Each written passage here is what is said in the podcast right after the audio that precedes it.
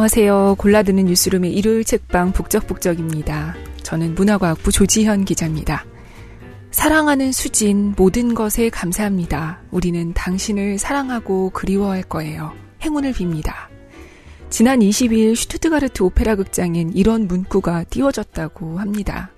발레리나 강수진 씨는 이 슈투트가르트 발레단에 입단한 지 30년 만에 49의 나이로 발레리나로서의 은퇴 공연을 마쳤습니다. 얼마 전에 북적북적에서 읽기도 했던 오네긴의 타티아나 역할이었어요. 어, 강수진 씨는 이제 다시 무대에 설 일은 없을 거라고 밝혔는데요. 오늘 북적북적에서는 바로 이 사람, 강수진 씨의 책 나는 내일을 기다리지 않는다를 읽으려고 합니다. 먼저 낭독을 허락하신 출판사 인플루엔셜 측에 감사드립니다. 어, 먼저 프롤로그 중에서 일부부터 읽어볼게요.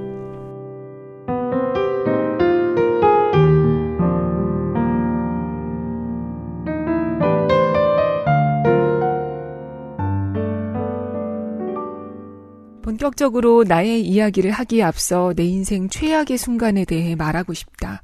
최고의 순간은 때론 최악의 순간을 통해 만들어진다는 것을 내 이야기를 통해 느껴보기 바란다. 33살이 되던 1999년 어느 날 나는 의사에게 충격적인 이야기를 들었다. 계속 연습을 하면 평생 발레를 하지 못할 수도 있습니다. 모든 게 무너져 내리는 기분이었다. 지루했던 오랜 군무 생활을 마치고 슈투트가르트의 강수진으로 한창 전성기를 누리고 있던 시기라 충격은 더욱 컸다. 그 해에 나는 알렉산드르 뒤마의 소설 춘희를 발레로 재해석한 까멜리아 레이디라는 작품으로 동양인 최초로 부누아 들라당스를 수상했다. 1991년에 초창기 세계 발레 발전의 위대한 공로자인 장 조르주 노베르를 기리기 위해 국제 무용협회 러시아 본부에서 제정한 발레계의 노벨상, 무용계의 아카데미상으로 불리며 전 세계의 무용가라면 한 번쯤 꼭 받기를 꿈꾸는 그런 상이었다. 세계 무용계는 동양의 작은 나라에서 춤을 시작해 모나코를 거쳐 슈투트가르트의 주역 무용수의 자리에 올라 다시 무용계 최고 권위의 상을 거머쥔 나의 일거수일투족에 큰 관심을 보였고 나는 말 그대로 슈투트가르트의 별이자 한국의 별 그리고 세계 무용계의 별로 떠올랐다. 그런데 평상시에 늘 아프던 다리를 진찰하기 위해 방문한 병원에서 의사 선생님에게 청천벽력과도 같은 말을 듣게 된 것이다. 정강이뼈 스트레스성 골절. 이것이 당시 나의 병명이었다. 정강이뼈나 그 주위에 붙어 있는 근육에 고강도의 자극을 반복적으로 가함에 따라 생기는 질환으로 치료할 수는 있지만 문제는 그 치료 기간이 엄청나게 길다는 데 있었다. 게다가 그 기간 동안 뼈와 근육에 무리를 주는 행동은 금물이니 치료 기간 동안에는 발레를 할 수 없었다. 완전히 나을 수 있을까요? 걱정스러운 표정으로 물었지만 의사는 대답을 피했다. 그저 쉬면 좋아질 겁니다. 라는 말만 반복할 뿐이었다.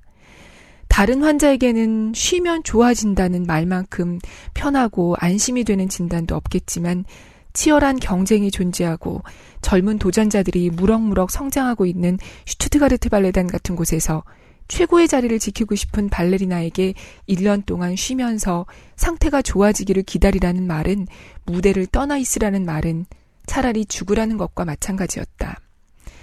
차디찬 소용돌이가 가슴속 깊은 곳에서 나의 뜨거운 심장을 얼려버리는 기분이었다. 눈앞이 깜깜했다. 의사의 눈을 바라보니 그냥 겁을 주는 게 아니구나라는 것을 짐작할 수 있었다. 하지만 현실을 받아들이는 데는 오랜 시간이 걸렸다. 발레는 내 인생 자체이다. 그동안 날 사랑해줬던 주위 사람들이 한 명 한 명 눈앞에 아른거렸다. 처음 나보다 최소 1년에서 5년 이상 먼저 발레를 시작한 아이들을 보았을 때, 모나코 왕립 발레 학교에 들어가 전 세계에서 몰려든 발레 신동들을 만났을 때, 슈투트가르트 발레단에 들어가 처음 가졌던 큰 희망과 다르게 7년이 넘는 군무 생활을 했을 때도 느끼지 못했던 절망감과 괴로움이 내 주변 곳곳에 도사리고 있었다. 그냥 1년만 쉬자라고 편하게 생각하려 해도 마음이 아프고 괴로웠다. 아침에 눈을 떠서 습관처럼 연습을 하러 가려고 하기도 했고, 무심코 틀어놓은 오디오에서 내가 주역을 맡은 발레 음악이 들려오면 소스라치게 놀랐다. 어느 피아니스트가 농담으로 이런 말한 것을 본 적이 있다. 만약 내가 손가락을 다치면 난 운전을 잘하니 택시 운전사가 되어 자유롭게 시내를 누빌 것이다. 그 얘기를 들었을 때 참 속 편한 재미있는 사람이라고 생각했다. 하지만 막상 내가 발레를 영영하지 못할 수도 있다고 생각하니 내겐 그처럼 너스레를 떨 여유조차 없다는 것이 서글펐다. 난 단 한 번도 발레 외에 다른 직업을 가진 나를 상상해 본 적이 없기 때문이다. 세상에 내가 발레가 아닌 다른 일을 해야 한다니. 태어나자마자 죽음을 맞이하는 것처럼 억울했다. 이제 막 인생의 정점에 선 내게 더 이상 무대에 서지 말라니. 게다가 연습조차 할 수 없다니. 발레라는 것은 하루를 쉬면 내가 알고, 이틀을 쉬면 가르쳐 준 선생님이 알고, 사흘을 쉬면 관객들이 아는 법이다. 그런데 무작정 쉬어야 한다니. 만약 휴식의 시간을 마쳤다고 해도 다시 무대로 돌아올 수 있을지조차 확신할 수 없는 상태였다. 소설이나 드라마 속에서 흔하게 등장하는 하늘이 무너지는 심정이 얼마나 큰 고통을 의미하는지 절실하게 이해할 수 있었다. 사실 의사에게 진단을 받기 전부터 내 다리 상태는 심상치 않았다. 이런 날이 올 거라는 것도 어느 정도 짐작하고 있었을지도 모른다. 그도 그럴 것이 다리가 이렇게 되기까지는 툰치와 나만 알고 있는 부상의 잠복 기간이 꽤 길었기 때문이다. 지난 5년 동안 통증이 있었지만 그 사실을 발레단에 알릴 수는 없었다. 한번 생각해보라. 어느 발레단에서 아픈 발레리나에게 배역을 맡기겠는가? 직장도 마찬가지다. 당신이 사장이라면 아파서 골골대는 직원을 곁에 두겠는가? 더구나 발레는 몸으로 하는 일이다. 그래서 아프다는 사실이 널리 퍼져나가는 게 두려웠다. 그래서 어떻게 해서든지 이러한 상황이 알려지기 전에 몸이 말을 듣기를 기대했다. 사실 그 기대는 어리석은 것이었다. 결국 나는 내 몸의 신호를 받아들이기로 했다.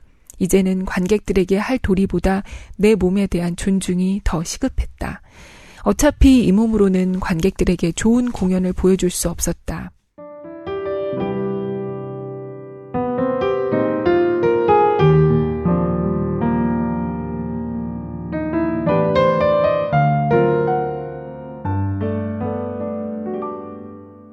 이렇게 해서 1년 동안 치료를 잘 받고, 음, 무대로 돌아가자라고 생각을 해요. 이, 지금 1년을 쉬지 않으면 평생 관객들 앞에 설 수 없을 거다는 생각 때문이었는데요. 그렇게 해서 이 내려놓자, 내려놓을 줄도 알아야 인생을 계속 살아갈 수 있다는 생각을 갖고 1년 동안 쉬면서 조금씩 연습을 했다고 해요. 그리고 이제 복귀를 하게 돼요. 1년 뒤에.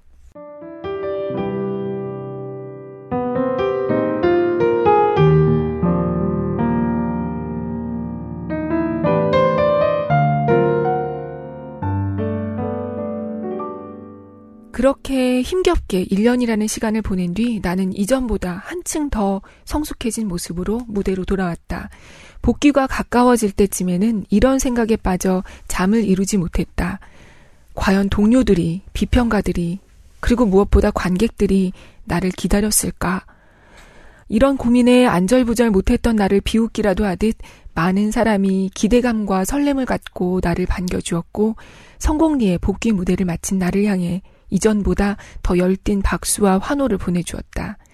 그도 그럴 것이 발레리나로서 나 정도 되는 심각한 부상을 입은 상태에서 재기에 성공한 케이스가 거의 없기 때문이다. 내가 처음 발레를 배운 것은 12살 때였다. 그 나이도 발레를 배우기에는 굉장히 늦은 나이였다. 게다가 나는 이제 슬슬 은퇴를 생각할 32살이었다. 남들은 은퇴를 생각할 때 나는 고된 재활 기간을 거쳐 화려하게 재기한 셈이다. 그렇게 기나긴 절망의 터널을 지나오면서 나는 이제까지 너무나 당연하게 생각해왔던 것에 대해 다시금 많은 생각을 하게 되었다. 그리고 나의 무대가 과연 어디까지인가에 대해 생각하게 되었다. 예전에는 내가 춤을 추는 바로 그 무대가 마지막 무대라 생각하고 발레를 해왔다. 모나코 왕립 발레 학교에서 유학할 때는 연습실이 내가 쓰러져야 할 마지막 무대라고 생각하고 매일 연습했다. 세계적인 발레 콩쿨에 나가서는 그날 그 무대가 나의 최후의 무대라고 생각하고 혼신의 힘을 쏟아부었다. 슈투트가르트 발레단에 입단해서도 마찬가지였다. 슈투트가르트 극장. 그곳이 내가 토슈즈를 벗을 곳이라는 생각에 연습과 공연에 최선을 다했다. 눈을 감고 생각해 본다. 나의 마지막 무대는 언제, 어디일까?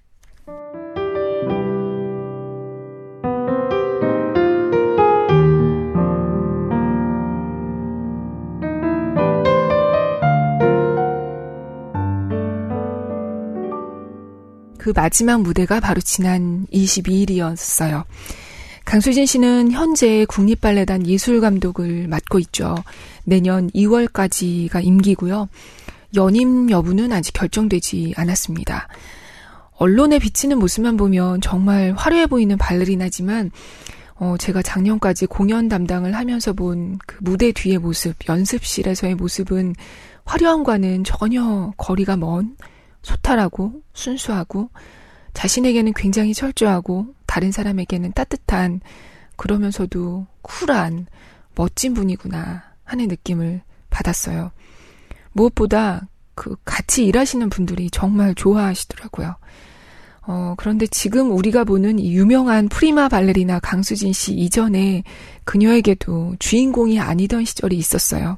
그것도 길게 계속 읽어볼게요.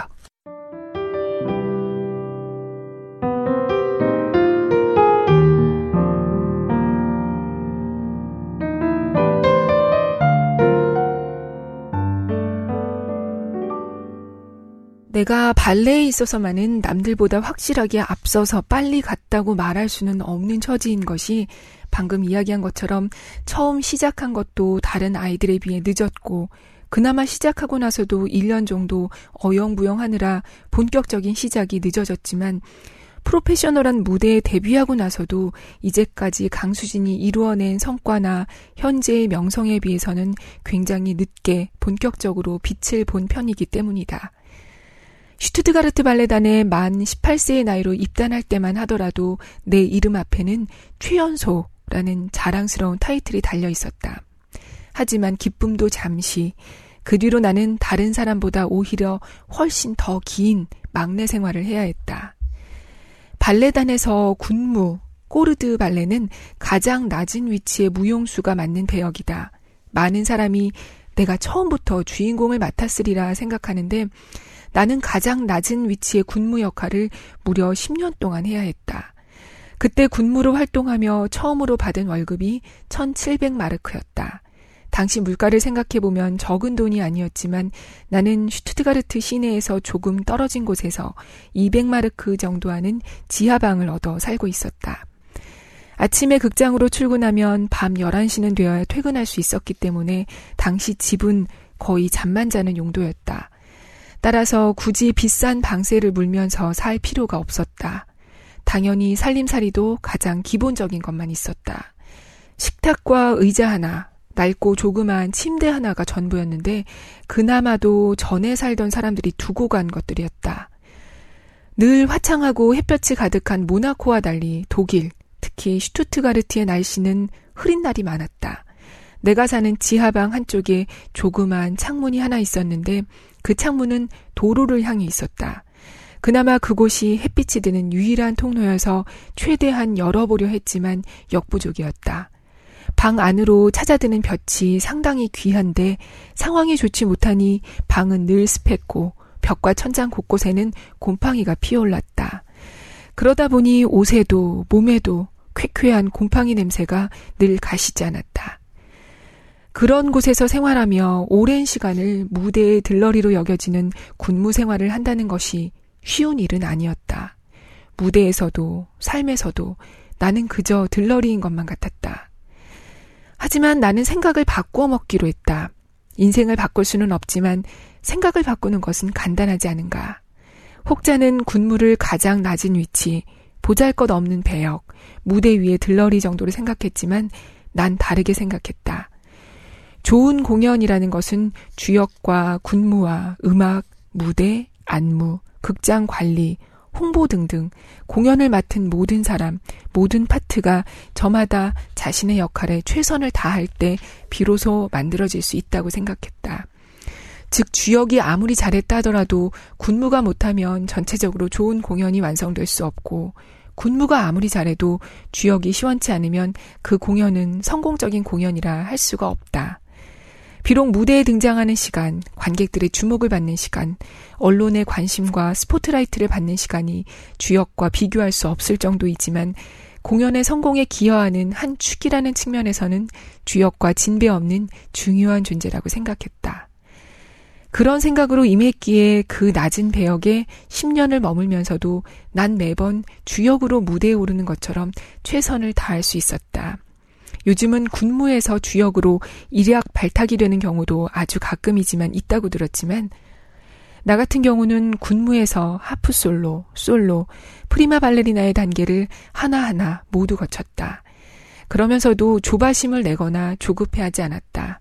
조금 늦게 가더라도 내 길을 가면 된다는 생각으로 그 단계마다 할 수 있는 최선을 다했다. 그렇게 차근차근 올라섰기 때문에 갑작스런 벼락 발탁으로 주역이 되었다가 그 자리에 걸맞지 않은 실력을 보이는 바람에 다시 밑바닥으로 추락하곤 하는 일이 비일비재한 무용 공연계에서 나의 입지는 탄탄했다. 나의 의지와 상관없이 어느 날 갑자기 주어진 행운이 아닌 내가 나의 시간과 노력을 투자해서 한 단계 한 단계 쌓아 올린 것이기에 쉽사리 무너지지 않으리라는 믿음이 있다. 내가 쌓은 모든 것에 요행이란 하나도 없었다. 작은 것 하나라도 모든 것은 내가 직접 쌓은 나의 실력이었다. 그러한 믿음은 단순히 나 혼자만의 생각이 아니었다. 나를 바라보는 다른 동료들의 생각도 마찬가지였다.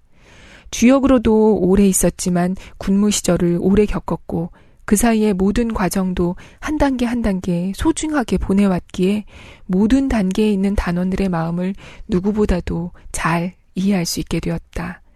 그러한 이해를 바탕으로 단원들과 함께 쌓아온 신뢰는 파트너십이 절대적으로 필요한 발레 세계에서 개인의 무용 실력만큼이나 굉장히 중요한 요소로 작용하게 된다.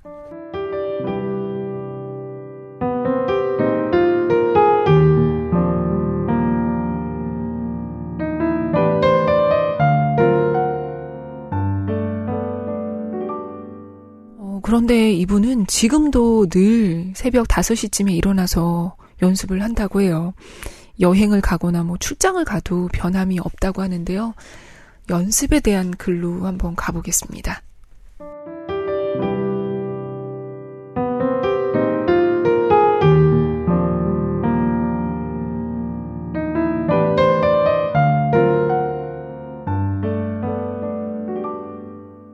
(20만) 시간이요.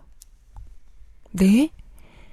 강수진 씨가 발레 연습에 투자한 시간이요. 제가 대충 헤아려만 봐도 좋기 20만 시간이 넘어가네요. 가까이 지내는 한 지인이 내게 전해준 말이다. 내가 30년 이상 발레 연습에 투자한 시간을 대충 계산해 보니 20만 시간이 넘어간다는 것이었다. 와, 정말요? 그런데 그걸 뭘 하러 계산하세요? 라고 웃으며 넘겼지만 생각해보니 나 또한 이제까지 한 번도 그 시간을 계산해 본 적이 없었기에 조금은 놀란 것도 사실이다. 스스로 그토록 오랜 시간 동안 발레를 했다고 생각해 본 적이 없었다. 그런데 그 이야기를 듣고 곰곰이 되짚어보니 그 계산이 일리가 있다는 생각이 들었다.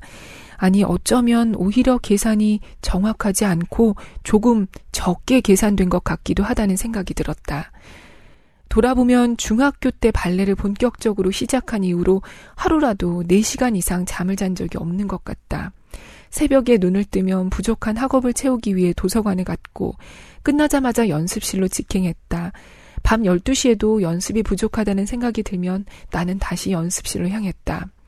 모나코 유학을 와서도 그런 생활은 계속되었고, 슈트트가르트 발레단에 입단을 해서도, 그리고 그 안에서 한 단계 한 단계 올라서서도 마침내 최고의 자리에 올라선 후에도 그런 내 모습은 바뀌지 않았다.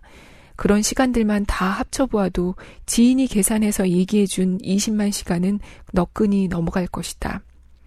그런 나에게 많은 사람이 이렇게 묻곤 한다. 왜 그렇게 열심히 연습하시는 거예요? 강수진 씨 정도 되면 이제 연습쯤은 안 해도 훤하지 않아요? 선생님은 진짜 연습 중독인 것 같아요.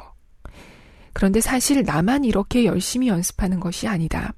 세계 수준의 발레리나라면 보이지 않는 곳에서 엄청난 연습과 노력을 하고 있을 것이다. 발레는 신체를 활용하기에 다른 예술보다 활동할 수 있는 시간이 상당히 짧은 편이다. 인체의 노화라는 것은 피해갈 수 없기에 경륜과 그에 의한 노련함만으로 커버하는데 한계가 있다.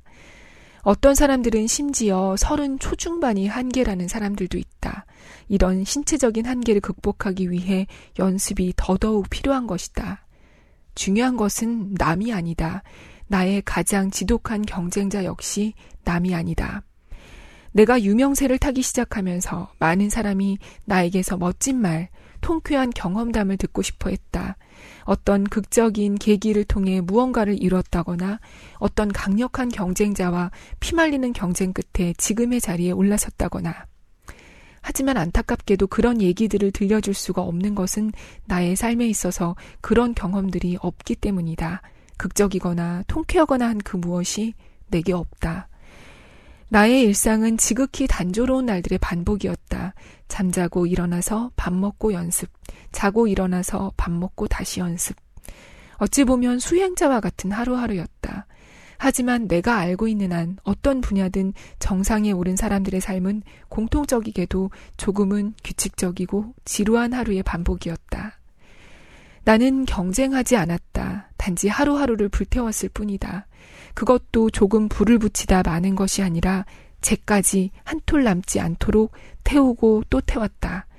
그런 매일매일의 지루한 그러면서도 지독하게 치열했던 하루의 반복이 지금의 나를 만들었다. 그런데 이렇게 말하면 많은 사람이 이런 질문을 한다. 도대체 무슨 힘이 있어서 그렇게 혹독한 연습을 그리 오랜 시간 동안 할 수 있었나요? 그도 이해가 되는 것이 나 역시 발레가 아닌 다른 것은 여간에서는 한 시간 이상을 계속하기가 힘들다는 것을 경험으로 알고 있기 때문이다. 미안하지만 그런데 된다. 하루에 열 몇 시간씩 발레 연습을 하는 것이 불가능해 보이지만 가능하다. 대신 그 단서가 되는 단어가 하나 있다. 그 단어는 바로 몰입이다.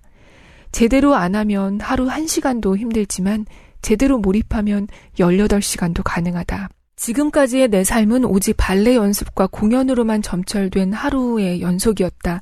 그것을 가능하게 해줬던 것은 몰입이다. 여기서 몰입이라 함은 오직 하나의 분야에 자신이 가진 모든 에너지를 쏟는 것이다. 단 몇 시간 동안 했는지가 아니라 얼마나 집중했는가가 중요하다. 완전한 몰입은 때때로 놀라운 결과를 가져다 주기 때문이다. 발레를 시작한 후 나는 단 하루도 100%로 충실한 삶을 살지 않은 날이 없다. 하지만 유독 만족스럽지 않은 날도 가끔씩 있었는데 그날은 살펴보나 마나 어김없이 내가 그날에 해야 할 일에 다소 몰입을 못한 날이다. 그런 날은 기분이 별로 안 좋아진다. 나는 하루에 95%를 살았다는 느낌이 들면 그날에는 잠을 잘 자지 못했다. 보통 사람은 80% 정도면 괜찮지 않아? 라고 생각하며 자신의 하루에 만족하지만 나는 그렇게 되질 않는다. 하루를 100% 만족하게 살지 못했다는 생각이 든 다음 날 아침에는 조금이라도 일찍 극장에 나가서 연습하고 싶다는 욕심에 평소 기상 시간보다 더 빨리 일어난다. 그리고 전날보다 더욱더 집중하려고 노력한다. 그렇게 내가 하고자 하는 일에 몰입한 나의 한 시간은 어떤 이의 세 시간이다. 그냥 하루를 보내는 것과 몰입해서 하루를 보내는 사람의 시간은 다르다. 하루가 쌓여 일주일이 되고 일주일이 쌓여 한 달이 되며 한 달이 쌓여 1년이 된다. 그리고 그 1년이 쌓여 인생이 되는 것이다. 때문에 1분도 낭비하지 않으려고 노력한다. 물론 파트너와 연습을 할 때 가끔 대화를 하지만 그건 결코 잡담이 아니다. 잘 되지 않는 동작에 대한 답을 얻어내기 위한 질문이다. 나는 고민이 있어도 1시간 이상 넘기지 않는다. 대신 오늘 해야 할 일에 집중한다. 오늘 할 일을 하다 보면 고민은 어느새 사라지고 만다.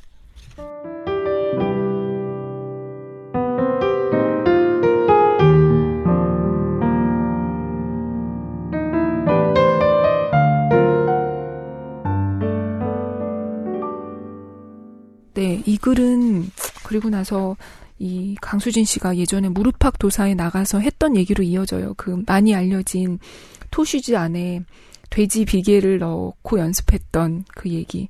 그러니까 그 발에서 계속 피가 나서 어쩔 수 없이 생고기 토슈즈 선생님께 들었던 그 어, 방법을 써서 이 연습을 했던 얘기가 나오고요.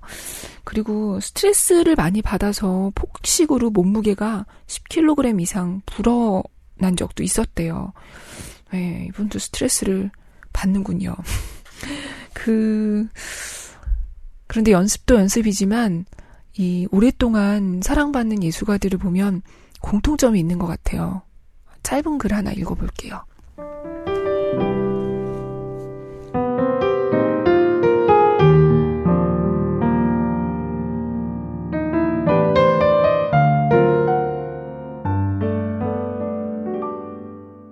사람들은 내게 롱런 하는 비법을 묻는데 답은 간단하다. 인간 존중이다. 실력 이전의 모든 것이 사람이 하는 일이다. 사람을 존중하는 마음이 배제된 채 성공할 수 있다는 헛된 꿈은 애초부터 버려야 한다. 지위가 높거나 낮거나 인간을 인간으로 대하고 서로를 받아들여 상대방을 한 인격체로 존중하는 것은 어디를 가든 당신의 장점이 될 것이다.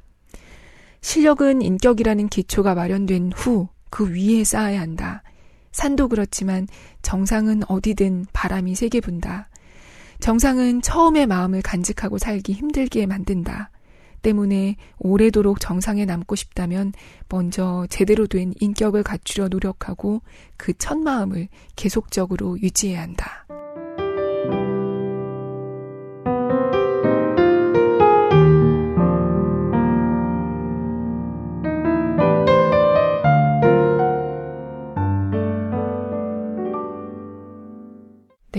그래서 이 단순히 춤만 잘 추면 성공할 수 있다는 그런 혹시 믿음이 있다면 그건 굉장히 위험한 생각이다. 이렇게 얘기를 하는데요. 이 똑같은 얘기를 어, 소프라노 홍희경 씨를 인터뷰할 때도 들었었어요. 그분도 매트에서 그 오랜 시간 동안 어, 활약, 하면서 사랑받았던 비결로 이 극장 안에 모든 사람을 존중하는 것을 중요한 가장 중요한 덕목으로 꼽았었거든요. 근데 들으시면서 아까도 저희가 스트레스도 있네요라고 했지만 어떻게 스트레스를 관리하지 궁금해집니다. 어, 이 책에 8가지 자신만의 방법을 소개했는데요. 그 중에서 두 가지만 읽어볼까 해요.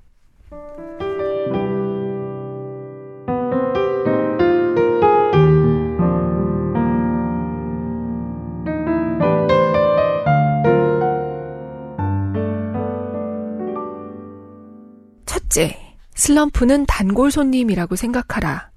프랑스 속담에 이런 게 있다. 오른발로 일어나야 하는데 왼발로 일어난다. 무슨 말인고 하니 보통은 오른발로 일어나는 사람이 왼발로 일어난 날에는 왠지 모르게 불길한 예감이 든다는 것이다. 그런데 사실 오른발로 일어나든 왼발로 일어나든 그다지 큰 차이는 없다. 오히려 지형 지물이나 잡고 일어설 손잡이의 위치와 방향 등에 따라 왼발로 일어나는 것이 그 당시에는 훨씬 더 편했을 수도 있다. 하지만 사람의 심리라는 것이 묘해서 평상시와 조금 다르다는 생각에 집착하기 시작하면 뭔가 잘못되어 가고 있다라는 쪽으로 전개가 되고 그런 부정적인 생각이 한 번 들기 시작하면 끝도 없이 더 나쁜 생각들이 꼬리에 꼬리를 물면서 결국은 낙담해서 이도저도 아무것도 할 수 없는 상태가 되어버리고 만다. 그럴 때 필요한 것이 좌고우면 하지 말고 단호하게 그런 생각들을 바로 즉시 그 자리에서 끊어버리는 것이다. 사실 발레리나라는 직업은 무척이나 우아해 보이지만 한꺼풀 벗겨 안을 들여다보면 늘 갖가지 부상과 근육통을 달고 사는 직업이다. 그러다 보니 슬럼프도 단골 손님처럼 찾아온다. 또 재미있는 것이 그런 문제들은 혼자 오지 않고 항상 또 다른 문제와 같이 오는 경향이 많다. 예를 들어 부상에 이은 슬럼프, 슬럼프 장기화에 따라 맞기로 한 주역에서 탈락 등과 같이 말이다. 그럴 때 그에 매달려 끙끙 고민해봤자 부정적인 생각만 들 뿐이다. 그렇기에 부정적인 생각이 발생하면 바로 그 시점에서 과감하게 모든 것을 잘라내버리고 긍정의 주문을 걸고 그 자리에서 곧바로 다시 시작하는 습관을 들여야 한다. 둘째, 화난 감정을 컨트롤하는 나만의 방법 만들기. 지금도 그렇지만 연습생 시절부터 나는 기분이 좋든 나쁘든 극장에 들어가는 순간부터는 내 감정을 티낸 적이 단 한 번도 없었다. 하지만 나도 사람인지라 공연이나 연습을 마치고 극장을 나서는 순간이 되면 감정을 주체할 수 없어 슬금슬금 새어나오기 시작할 때가 있다. 그럴 때면 있는 힘을 다해 서둘러 집으로 달려간다. 혹시 중간에라도 아는 사람을 만나 그에게 내 감정을 표출할까 걱정되기 때문이다. 이처럼 젊었을 때는 나도 감정 컨트롤이 익숙하지 못했다. 나뿐 아니라 대부분의 사람도 그랬을 것이다. 오죽하면 분노하지 않는 젊음은 젊음이 아니다 라는 말이 지금까지도 회자되고 있겠는가. 나 같은 경우는 그러한 감정을 컨트롤하기 위해 제3자의 눈으로 바라보기라는 나만의 방법을 만들어서 활용하고 있다. 우리가 분노를 하거나 좌절을 하게 되는 심각한 상황을 맞닥뜨렸을 때 곰곰이 잘 따져 생각해 보면 이것이 나에게는 심각한 문제지만 제3자에게는 아무것도 아닌 경우가 많다. 때문에 나는 감정이 예민해질 때마다 그 문제를 나의 시각, 나의 감정이 아닌 제3자의 눈, 제3자의 심정에서 바라보려고 노력하는 편이다. 그러면 심각했던 그 문제가 거짓말처럼 작게 느껴지게 된다. 물론 처음부터 이렇게 하기가 쉬운 것은 아니다. 하지만 반복적인 노력을 하다 보면 어느새 그렇게 되어 있는 나를 발견하게 될 것이다. 게다가 더 기분 좋은 것은 내 경험상 나이가 들수록 그렇게 하기가 훨씬 더 쉬워진다는 것이다.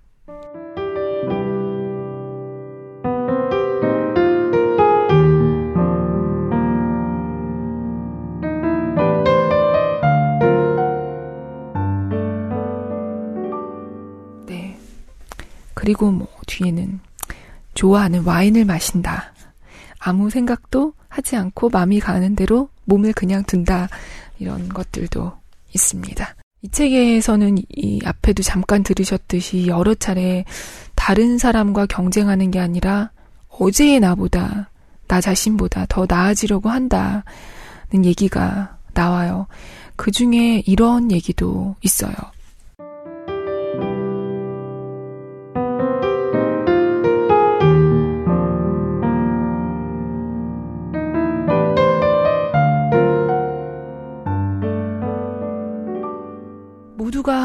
살기 위해 연습을 하고 있다고 말하지만 내가 보기에 그들은 정말 살기 위해 연습을 하는 게 아니었다.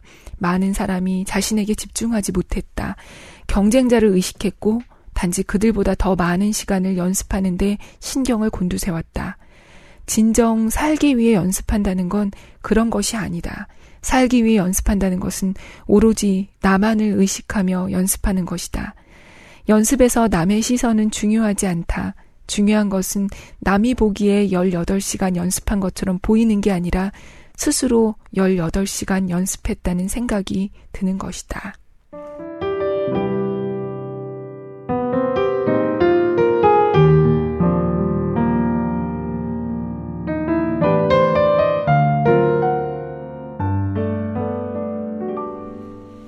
네.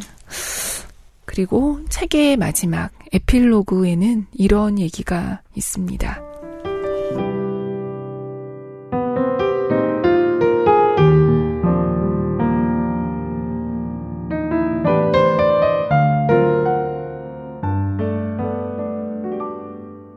물론 평생을 현역으로 살 수는 없다. 언젠가는 은퇴를 해야 하겠지만 최소한 그것이 오늘은 아니다. 그렇다면 오늘 난 또 연희의 그 오늘처럼 어제의 나를 넘어서기 위해 어제보다 1분을, 한 번을 더 연습하면 되는 것이다. 그렇게 나는 예나 지금이나 즐기면서 연습과 공연을 하고 있고 앞으로도 그럴 것이다. 매일 새로운 꿈을 꾸고 나보다 한참 나이 어린 후배들에게도 배울 점이 있다면 배우려 노력하고 날마다 어제보다 나은 어제와는 다른 그런 오늘을 살아나가기에 나는 매일 아침 설레는 마음으로 연습실이나 공연장 문을 열고 들어선다.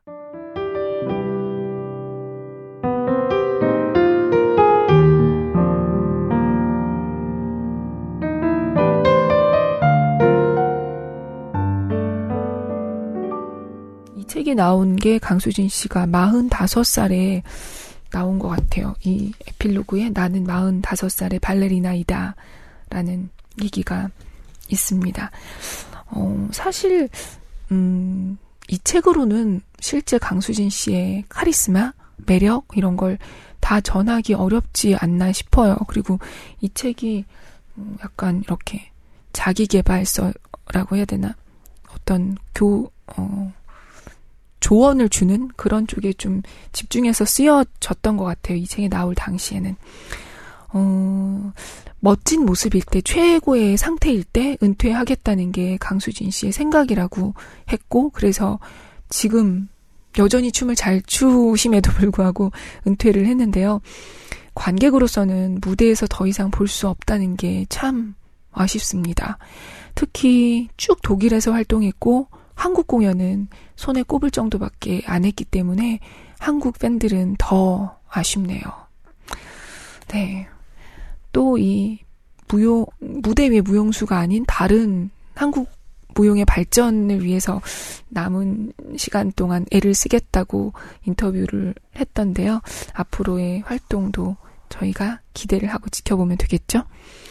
댓글 남겨주셨어요. 지난주 방송 들으시고요. 바파맘님, 언제나 남겨주, 응원해주시는 바파맘님, 어머니의 따뜻한 글에 한 수 배워간다고 얘기해주셨고요. 초록약국님께서는 열대야로 인한 짜증이 사랑스러운 이야기로 풀렸다고 하셨습니다. 기쁩니다.